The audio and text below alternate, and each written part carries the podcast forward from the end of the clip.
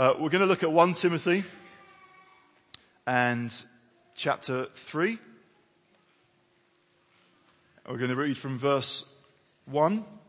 Uh, it seems quite a while ago that I last preached. When I did, we looked at the first of the trustworthy sayings um, that Paul uh, writes in the group of letters that are referred to as the pastoral epistles, 1 Timothy, 2 Timothy, and Titus. There are five trustworthy sayings in all of those books, and we've looked at one of them. We're going to look at the second one of them. We may not look at any more of them, but uh, just thought it'd be interesting to let you know why we've jumped a bit uh, from when we last were here. So here we go. Uh, 1 Timothy 3 verse 1. Come up on the screen as well. Here is a trustworthy saying. If anyone sets his heart on being an overseer, he desires a noble task.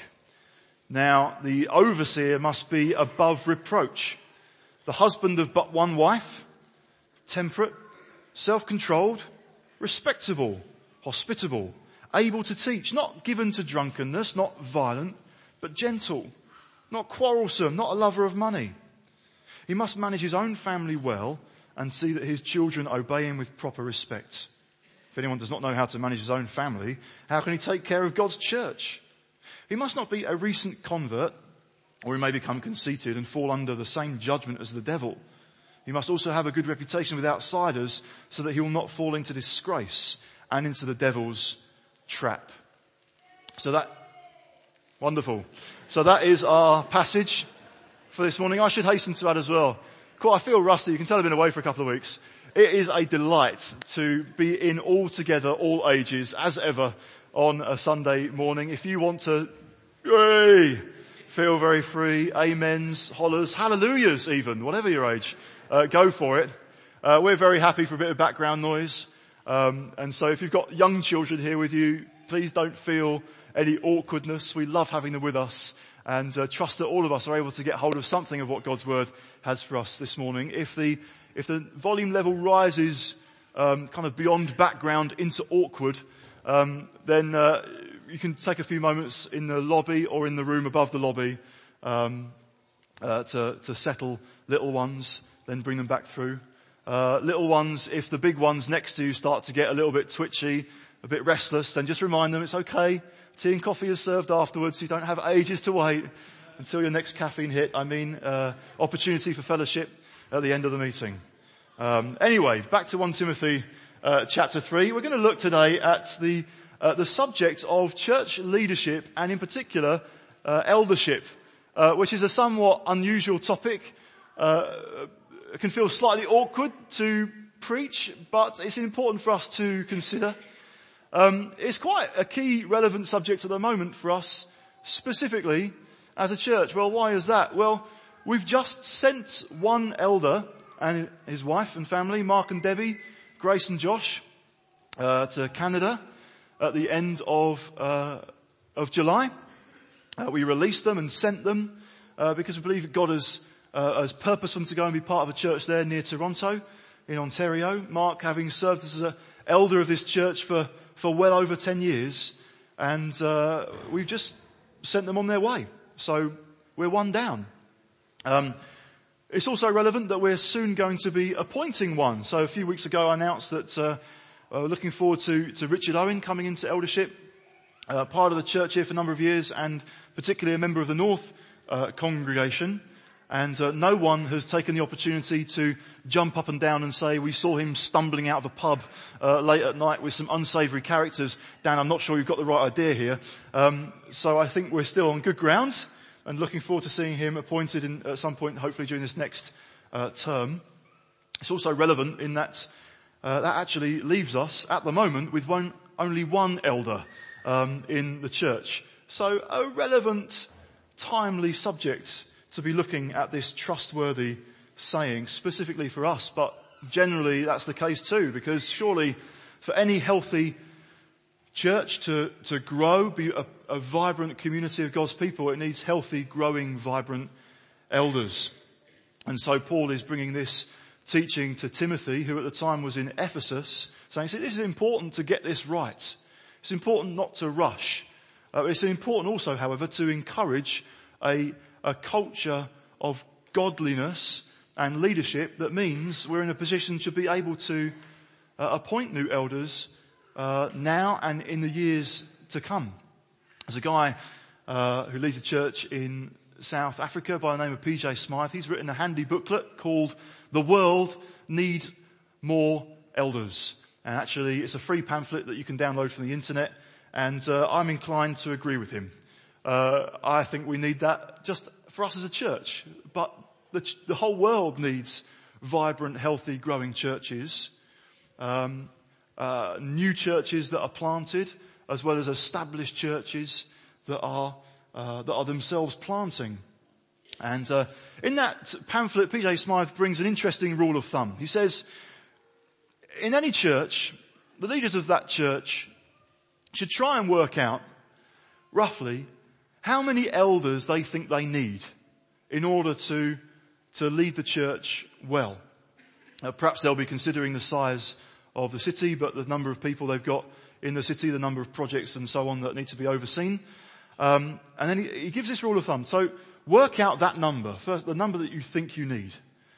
Then multiply it by three. And that's the number of elders you should be aiming to have in your church. Sounds a little bit odd. His justification is this. You need one batch to be leading the church in the here and now. You need another batch that are ready to, to come and to, to be elders as the church grows. And you need another batch of elders that are uh, being prepared to be sent to plant new churches or to be involved in established churches um, elsewhere around the country, around the world.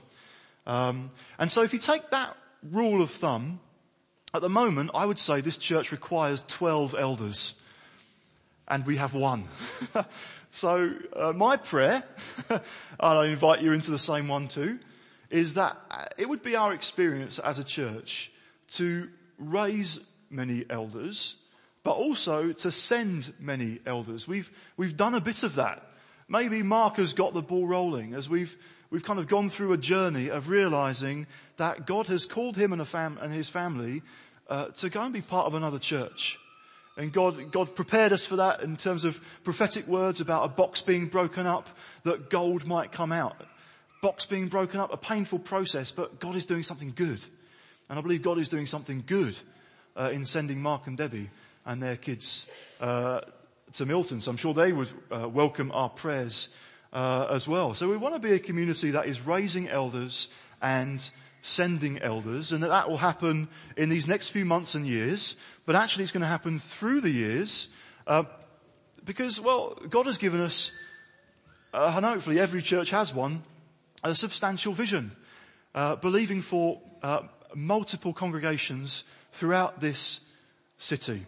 So the, ho- the whole world needs more elders, um, but I think we can own that for ourselves as a church. It might be that you're here, you're in your teens, or you're even younger than that. And you have maybe a, a kind of a hidden, kind of quiet, but growing desire and sense of call to desire to lead God, a church in the future or to play a part in leading a church. Well, well, here we are. We've got a saying that says, if anyone sets his heart on being an overseer, he desires a noble task. God doesn't want to squash godly, humble aspiration.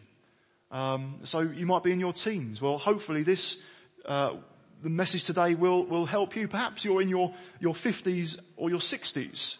You're thinking culturally, what the nation says, what the world says, or perhaps what, what society expects is that you kind of reach a certain age and you, you retire. Actually, what you need to do, kind of around the age of about 60 or so, is pass on the baton.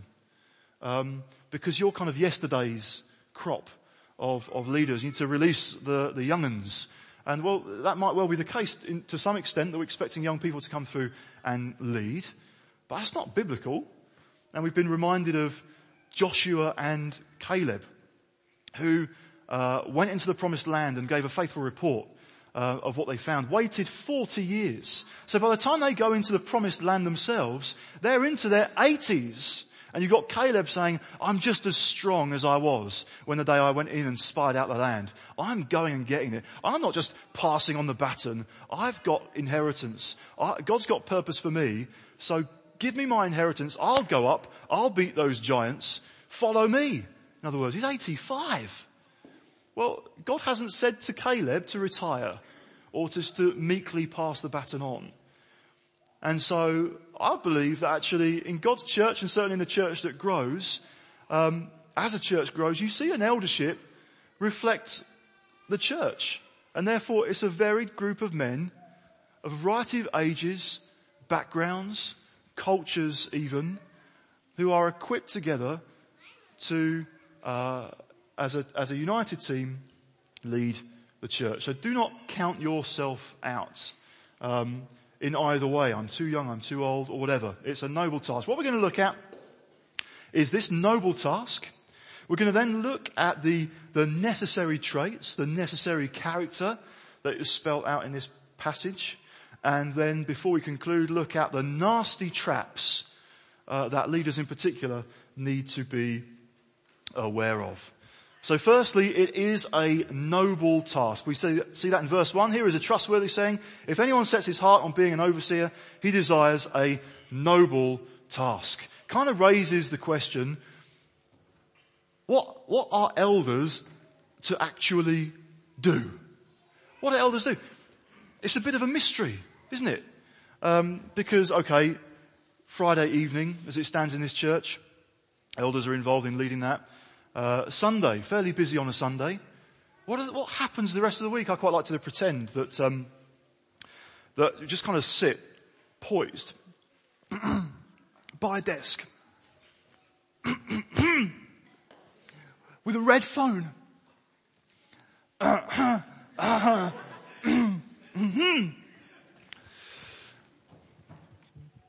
Waiting for it to ring. And when it rings, it will glow red. Yes. Okay. I'm coming. And mostly, it doesn't have to be like this. Um, but as elders, we mainly work from home, which means you've got to adapt your home slightly. Uh, my study is in the uh, squash or water. Brilliant. Deprive one of the children. Um, so you've got to adapt your home a little bit. Got a, a, a study upstairs.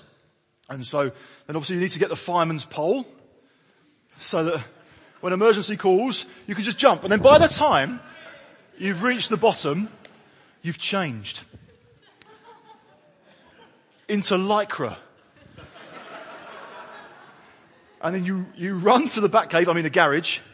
You get the car, the back, I mean the, the Kia cee'd, yeah, okay. Family vehicle, but you can put some go faster stripes on if you want. And then race into Gotham City, um, by which I mean Sheffield.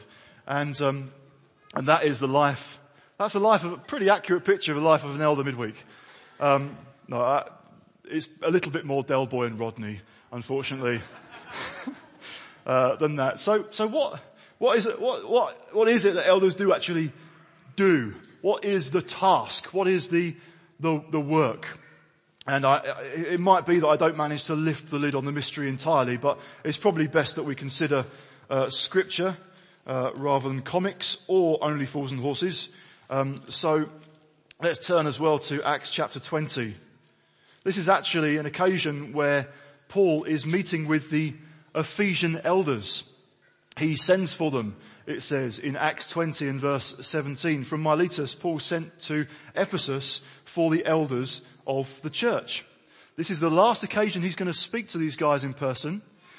Uh, from the passage of scripture we're reading, he is writing to Timothy, who now is in Ephesus, perhaps even meeting with some of the same elders as we will see.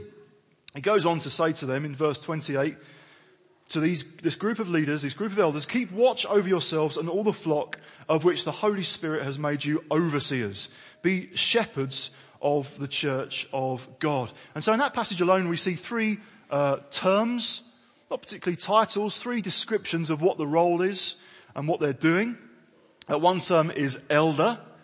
And if you like, that term was, was borrowed and adopted from Jewish culture because any Jewish community or synagogue would have had its group of leaders, senior, respectable men uh, appointed with the authority to govern and to teach their community or the synagogue. Uh, so that's the, the Jewish term. We also see the term overseer, which we see here in uh, 1 Timothy 3. Uh, and that was more of a Roman term from Roman culture. It was a, a word that was described, uh, uh used to, to label the, the leader of a colony uh, in Roman rule. So he was responsible to manage the colony.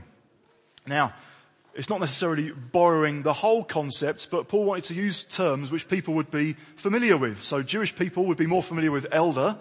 Uh, Gentile people would be more familiar with the word overseer. Therefore, in certain passages, we see both terms being used. They're used interchangeably. Um, and so, you know, in, in, the life of a church, there's, there are things to, to manage and oversee.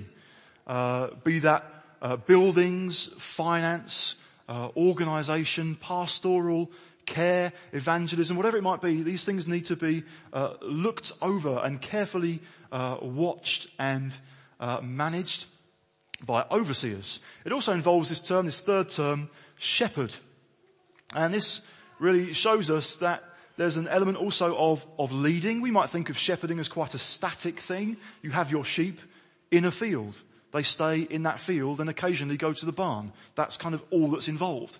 Uh, but in the ancient world, obviously, a shepherd would, would be leading and guiding, using his voice, his flock from one area to another on the quest to find good pasture, leading them on a journey. So it's not a static role. So shepherds are to lead the flock, provide good pasture, uh, which we might look at in terms of uh, good teaching. They're compassionate and as demonstrated by the good shepherd, the chief shepherd of the sheep, the Lord Jesus Christ. These are people who, like him, uh, in some ways will be laying down their lives. There should be a Christ likeness about these men. And so Paul writes here, writes here, if anyone sets his heart on being an overseer, he desires a noble task. He is encouraging humble, godly aspiration. Noble because this is important, it's good, it's vital for healthy church life uh, to have healthy uh, church elders and leaders. It's worthy to be aspired to. And it's also a task. It's not an honorary position that you just get for kind of having been around for a while. Uh, that doesn't actually involve anything at all. It's just, it's a badge that might be worn but it has no work attached to it, just honorary. Well, it's not that either. Uh, a few weeks ago, we had uh, Gary Gallant and, and Barb uh, come from Canada, uh, from a church that Mark and Debbie had spent time in. And Gary was speaking here a few Sundays uh, ago. I've had the opportunity to get to get, get, to know Gary a little bit in the past few uh, months. He is an elder, obviously, of the church in Fredericton in New Brunswick, or, or one of the elders of that church. He's also a headmaster of a school and uh, he works hard at that whilst also being uh, an elder. He's employed uh, to be a headmaster, but he's also called to be an elder. He's a, he's a shepherd. He's not a hired hand, someone who goes into eldership mode on a Sunday. That's when I shepherd the flock. It's just then. No, he's, he's, he's called to be an elder of the church. Now obviously he's giving his time to a school and to the staff and the children in it. Um, but eldership does not necessarily mean employed by the church. It, it may well involve that. It doesn't at this point uh, for Gary, but he is laying his life down. And so sometimes I've I've kind of woken up in the morning at a respectable hour. I've had some breakfast. I'm still yawning a little bit, maybe drinking my first cup of coffee of the day. I think, oh, I need to get in touch with Gary. I'll just Facebook him relatively early on in the day. I get an instant reply. I think, well, that's strange because I'm in Sheffield and, and you're in Fredericton and there's any number of time zones between us. I'm still waking up. It's, it's gotta be five o'clock or six o'clock at, at the latest. And he's replying immediately. He's laying his life down. uh, not just kind of shepherd on a Sunday. Getting before God. And that's part and parcel of, of, of, of spending time with Him, nurturing his own relationship with Him. So he's in a position to shepherd and shepherd well. Not just a hired hand who deserts uh, the flock at any given moment. So he's laying his life down. That's the, the, the role of the shepherd. Now we see in that passage in Acts a problem that Paul anticipates. He says this in verse 29 of Acts 20. I know that after I leave, savage wolves will come in among you and will not spare the flock. Even from your own number. Remember, he is speaking just to the elders. Even from among your own number, men will arise and distort the truth in order to draw away disciples after them. Paul anticipated that amongst this group of leaders that he loved and cherished and enjoyed spending time with and cried when he left, he knew that some would end up becoming troublemakers. And so what is the situation we encounter when we get to 1 Timothy? It's this. In 1 Timothy 1 verse 3, as I urged you when I went to Macedonia, stay in Ephesus so that you may command certain men not to teach false doctrines any longer. Now that could mean the elders had just become passive and they had allowed others to hold sway and bring unhelpful teaching. And if you read through the first chapter, you can see kind of the gist of it. They were teachers of the law. They wanted to confidently teach stuff they didn't understand, but their focus was the law.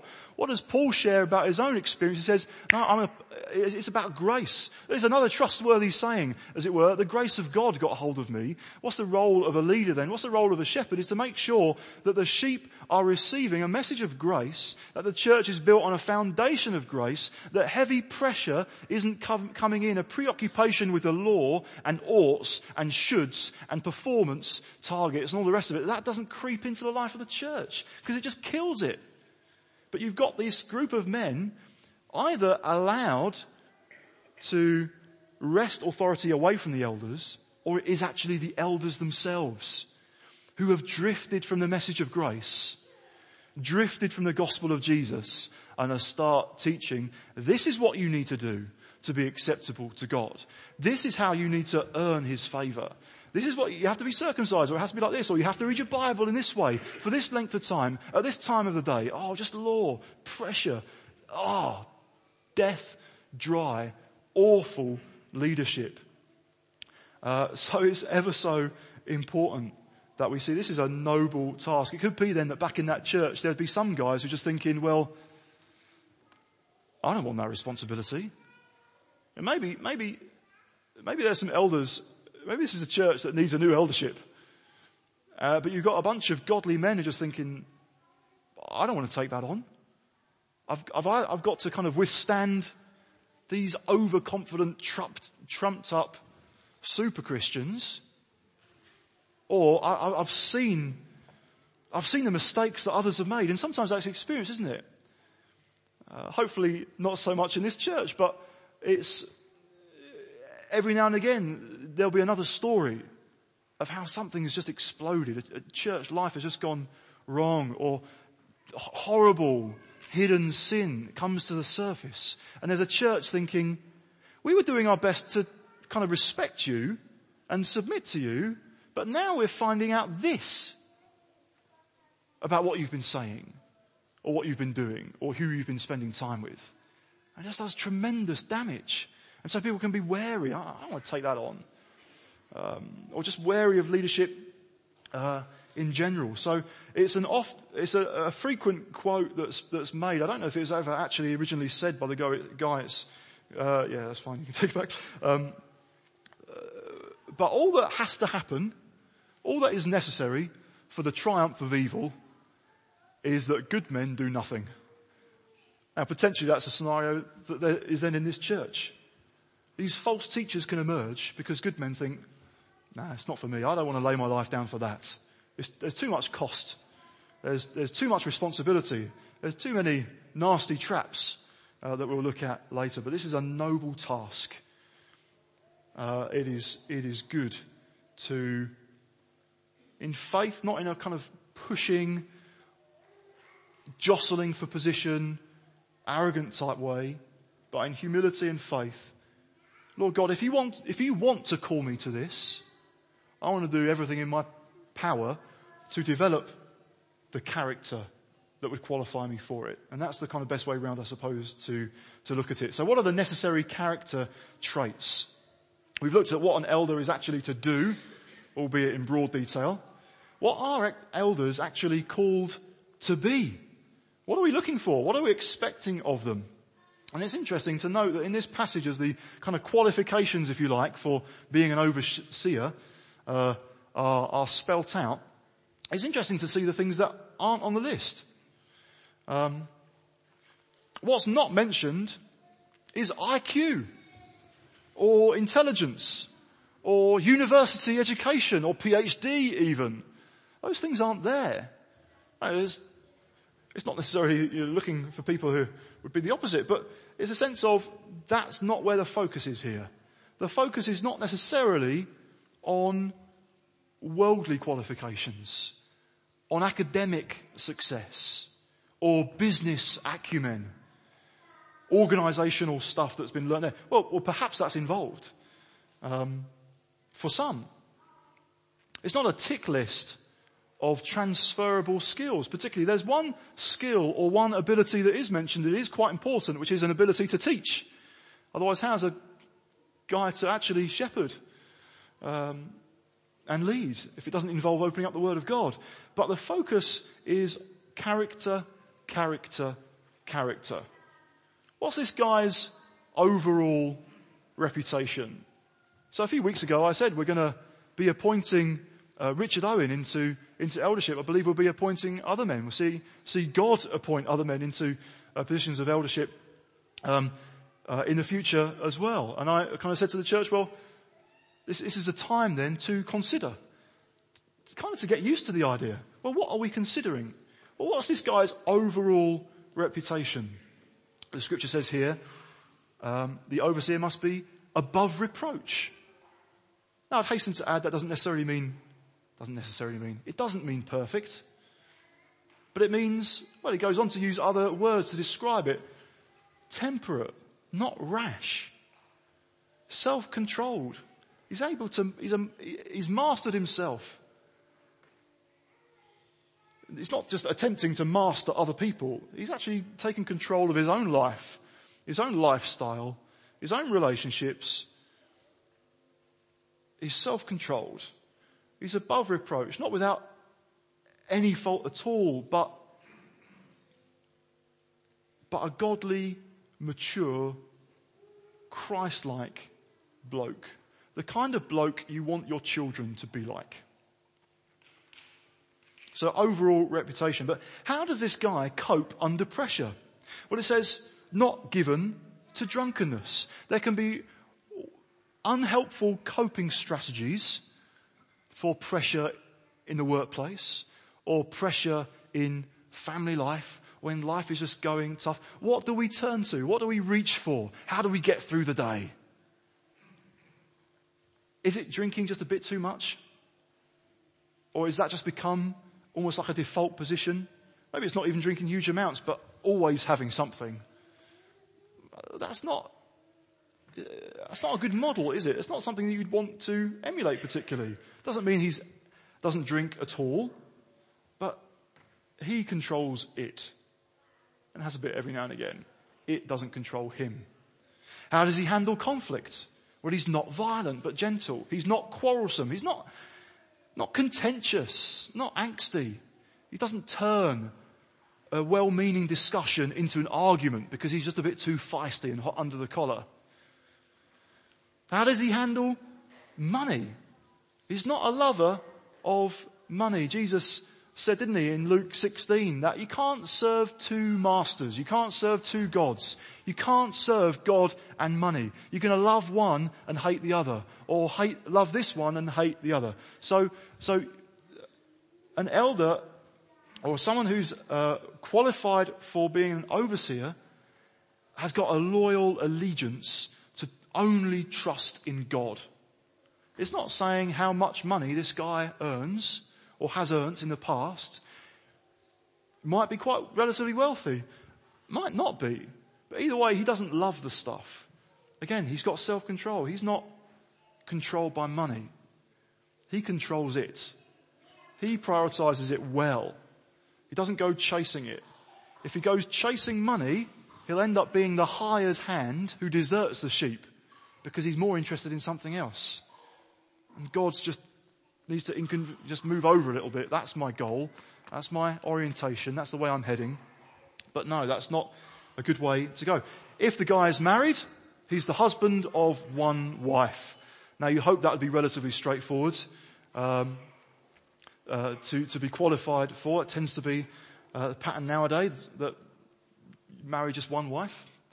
Um, what is that getting at? We think this guy, he's a one woman man. He's faithful. He's demonstrated loving, servant hearted leadership towards his, towards his wife, who is the only woman that he has eyes for. If he has children, if they have children together, how is he managing his family? Do they see him? Uh, do they respect him? Is he laying down his life for them? This is not a distant or aloof management. Managing one's family could sound a bit cold in some respects. We find out that uh, in the parable of the Good Samaritan, the priest and the Levite pass by. These religious guys who've got important business down the road in Jericho. It's the Good Samaritan who stops. What does he do? He takes care of the man who's been beaten up and is lying on the road. He, he, takes care of him. What do we find out here? If anyone does not know how to manage his own family, how can he take care of God's church? So he's doing both. He's not deserting his family for the higher calling of the church. Oh, he's loving his family. He's taking care, managing and taking care of his, of his family.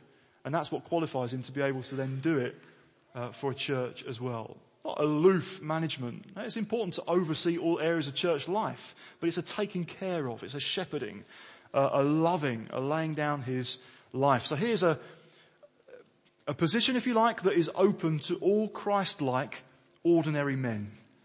Uh, from a variety of backgrounds, different personalities, different God-given gifts, perhaps to different extent, able to teach, but you might find some more prophetic, some more administrative, some preach, uh, more teaching and preaching on pastoral and so on, but Christ-like, ordinary blokes from a variety of backgrounds who've got a proven reputation. The focus of those qualifications is family life demonstrating godly character. We can drift into and this is, again, you might think, what's this t- today got to do with me? Because, okay, maybe we will appoint 12 elders one day. That sounds quite ambitious, doesn't it? Um, but we're in this as a church. Um, and, and therefore, what we're looking for is, together, is, is godly men, if they have a family, if they're married, they've demonstrated that godliness there. Because what we can do is whether we realize it or not sometimes, is drift into thinking, no, it's not about family life and godly character, it's about work life and kind of business skills, if you like. Now there can be important principles and stuff to be learnt from that, but that's not where this is coming from. There are talented eldership teams that have exploded in fury and angst against each other because they have been very talented people who've stopped getting along um, because there's a heart problem. Uh, there's not a kind of humility. There's not a brotherly kindness. There's not a shepherding, laying down of one's life. There's there tends to be what happened amongst the disciples. And what do you have? You, again, Jesus had 12 disciples. Oh, that number's crops up again. Um, he spent time in particular with three. Uh, Peter, James and John. And, and then at one point, you get two of the three coming up to Jesus and saying, we want you to do for us what we'd like. And when you come into your kingdom, we'd like to be uh, either side of you. One on the right, one on the left. Trying to cut Peter out of the deal. And say, oh, we kind of, we want the best seats. We want the positions. Ah, it's just, I mean, that is ugly anyway, isn't it? It's importantly, it's important then an eldership team, it, it may not actually be all-star cast of the super talented. Because that's not what Paul is asking us to look for. It's character, character, character. So this is something to aspire to. Well, and therefore I'd encourage, I mentioned at the outset, if you are young man here, 15, 12, 18, 11, whatever it might be, your age, and just quietly, in your own heart and perhaps even with your walk, walk with God, you think, actually I do feel an aspiration towards this. Again, the scripture is saying this is a noble task. You're allowed to, in a humble, faith-filled way, trust in God, pursue it. But how are you going to pursue it? I would say this. Fix your eyes on Jesus and make it your aim to be more and more like him. If you marry, make it your aim to have all those characteristics before you are married. Um, it's just, it's a focus on godly character. God can do a lot with a guy of modest IQ, but who's developed that character and a love for this book. And God can call you to all sorts. But for all of us, we also need to see that becoming an elder doesn't mean that that person suddenly changes who they are. Again, the focus is on character.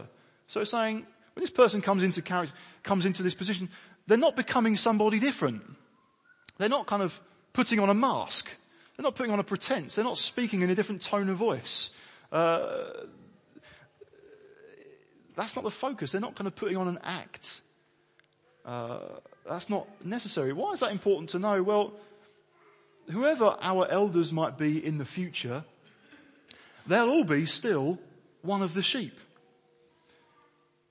They'll still have friends in the life of the church. And sometimes what can happen when someone comes into eldership is uh, people just spend a little bit of time trying to suss out, well, how do we relate precisely now? That's understandable to a certain extent. What's unfortunate is if a friendship suddenly ends because your best mate has become an elder, think, well, I better spend time with someone else because I don't know how to converse now. Uh, well, you're still friends, aren't you? In that sense, we're, it's not, if you view life, if you view church life as some big massive hierarchy, then uh, it can become unhelpful. And I don't think that happens massively amongst us, but sometimes for some they might just put this person on a pedestal and, uh, and so almost dare not to approach this person for that reason because they, they so treat them with deference that they're not just cracking a joke anymore or treat with suspicion. I've been hurt in the past by leaders. So even though I know you, even though I've known you perhaps for 10 years, I, you've moved into a different category now. You've become a different species. And so I'm going to be a little bit wary. It's just something to mention because I think we just need to be aware of that. We're friends together. We're family together on a mission in God. And God calls different ones of us to different roles at different times for different reasons. Um, but essentially we're brothers and sisters, not an organizational flowchart of people that it's okay to be friends with and others that you just think that's a bit weird. I'm going to change that now. Um, doesn't happen much, but I can remember in one scenario just thinking, I, in a big social situation for the whole church, just wandering up, sitting down with a bunch of guys, thinking, I'm, I'm approaching my friends. And uh, I am friends with these guys and they are friends with me. However, it's the kind of awkward joke. Oh, shh! Don't talk about that now. There's an elder at the table. Oh, get a life. We're friends together. We don't need to have that. I know sometimes there's just that, that awkwardness, but no, let's not settle for that kind of worldly view of church life that we end up putting each other at arm's length and treating each other strangely. We're friends. As far as is in your power, act natural. So noble task, necessary character. Before concluding, we need to look at the nasty traps. We see a couple of these. This shows us why is proven character so important? Why does it matter that an elder or overseer uh, resembles what we see here in terms of these qualifications? Well, uh, verses 5 and 6 mention two traps. Conceit and disgrace. It also mentions somebody else that we've not brought into the equation so far, and that is the devil. He gets two mentions in these verses. The first trap, conceit, or if you like, pride, is the trap that the devil himself fell into. An angel who was in a, if you like, exalted position. He became impressed more with himself than he was with God. More interested in his own glory than in God's. The devil means the slanderer. Because he's exalted himself and become a slanderer of God. And any disciple can be vulnerable to the same sin, the same judgment that the devil stumbled into. Leadership has been described as heady stuff. Because if we're not careful, it can go to our heads. We can think of ourselves more highly than we ought. If we are answering questions or defending decisions, and we most frequently begin our answers with the words, well, let me tell you what I think, we're on a slippy, slippery slope. We're on a sticky wicket. We're in dangerous territory. Titus 1 verse 7 is another passage where uh, Paul is writing to Titus uh, also to talk about here's what to look for in elderships. He says an overseer or an elder has been entrusted with God's work. It's what God thinks that matters.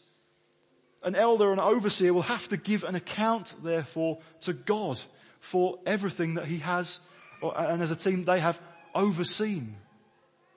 Other scripture talks about double honor, but there's kind of double trouble if you stuff it up.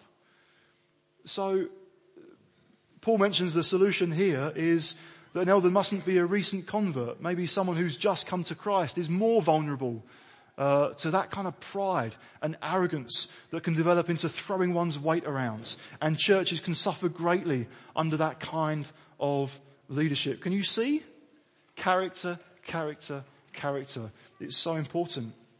The second trap is disgrace. And this is the trap that in a variety of ways the devil is keen to set, to lay, to lay snares in and around family life, in and around church life, in and around community life, wanting to set snares to catch people He's got many crafty tricks and, and tactics to discredit the gospel. And he's going to try and do that by discrediting Jesus' disciples. And what better tactic in some respects to employ than just trying to discredit the leaders?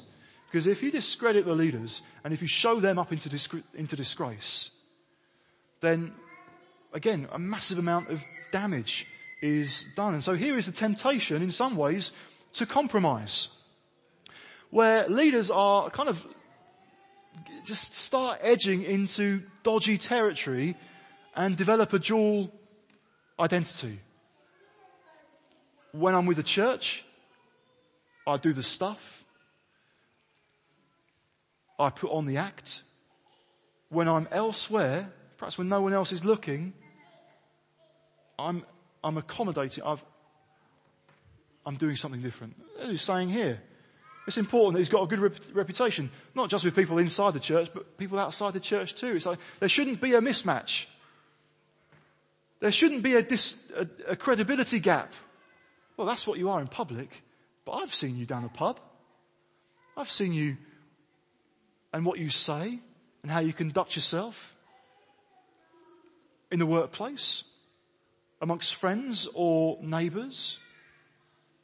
Now, let's go back again to Acts chapter 20. We can learn a lot there about what eldership involves. But let's look again at the warning that Paul gives those elders. In verse 28, it begins, keep watch over yourselves. Keep watch over yourselves and all the flock of which the Holy Spirit has made you overseers. Be shepherds of the church of God. And actually, perhaps that identifies for all of us our primary responsibility for the good of God's church and for the glory of his gospel. Keep watch over yourselves. But Paul is writing that particularly to elders in the church.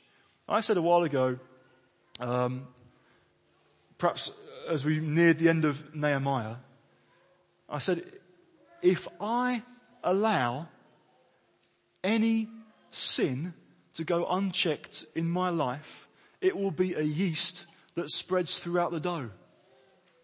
Uh, That's not just the case for me, it's the case for all of us who are a member of the church. If we accommodate sin, if we allow, as Sarah was mentioning earlier, that ivy to grow up round the tree, the tree is going to die at some point. The ivy will just swamp it. It won't be fruitful in the slightest. So if I allow sin to go unchecked in my life, that will damage this church. That's true of you too, but here's the challenge is in particular to leaders. Sometimes after the spiritual high of ministry, there can be an emotional low. And you can bet it would probably be your family who find out about that first. You can kind of patch it up, pretend it isn't there, and go back out into ministry. Oh, thank you so much for what you said today. I found it so helpful. Would you pray for me? Yes, I will pray for you. Um, it can, it can, it can be heady stuff that boosts one's ego and then leaves one, oh, a bit flat later on. How, what am I going to do now? Something I probably shouldn't. Got to keep watch over ourselves. That's why during a two week holiday, Rachel and I had to have an evening where I just said, actually, I just need to repent of my grumpiness. Think, oh, let's just accommodate. I'm tired, I could say. I kind of pulled my back in a funny, strange way. I'd not really done that before. Um, there can be a long list of everyday typical excuses to justify cranky dad or cranky husband. I mustn't do it. It has to be dealt with. But we've all had that exhortation today, haven't we? Ivy growing up the tree. Oh, it kind of looks pretty. Let it grow for another year. Well, in your garden, do what you want. Make your own judgment. But in terms of what the, of what the illustration was heading towards, don't do that with your heart.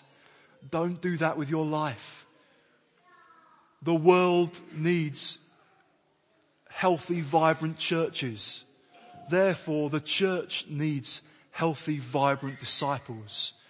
And therefore also the church needs healthy, vibrant elders. We need to be ruthless with our sin. We need to give our attention to our character. We need to love, if we have one, uh, the family, the household to which we are uh, responsible. Um, because there are nasty traps that the enemy lays because he wants to thwart God's work. As a whole church together, we are called to important work, a big vision, multiple congregations, and seeing people saved in the gospel, then discipling them in, discipling them in the faith. Well, what are we discipling them into? Are we saying, this is what the Bible says, but don't follow my example? Or are we saying, actually, to a certain extent, yes, come and follow me as I follow Jesus. As I learn afresh to lay my life down for him. As I learn afresh to trust him and follow him and honor him and worship him. And we'll discover that during that time, it's becoming evident and we can kind of see it. There are different people think, yeah, actually, there are elders, there are overseers emerging. It's not the call for everyone.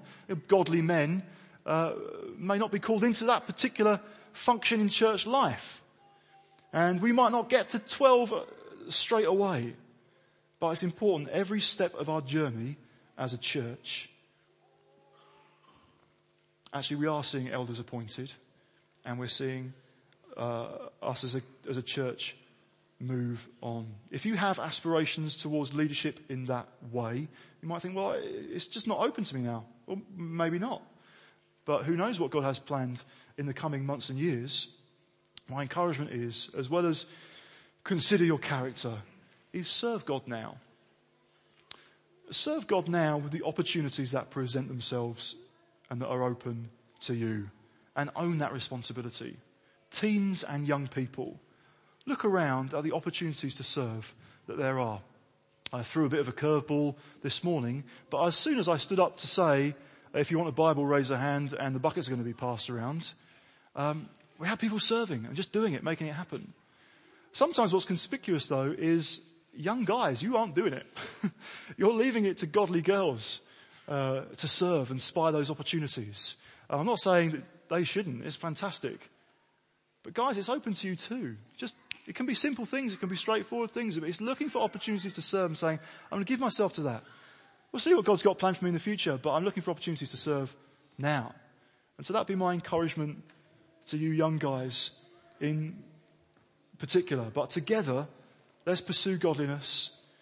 Let's agree together that we are family and friends on this mission, however many elders we might have in the future. This passage of scripture helps us as God continues to shape us.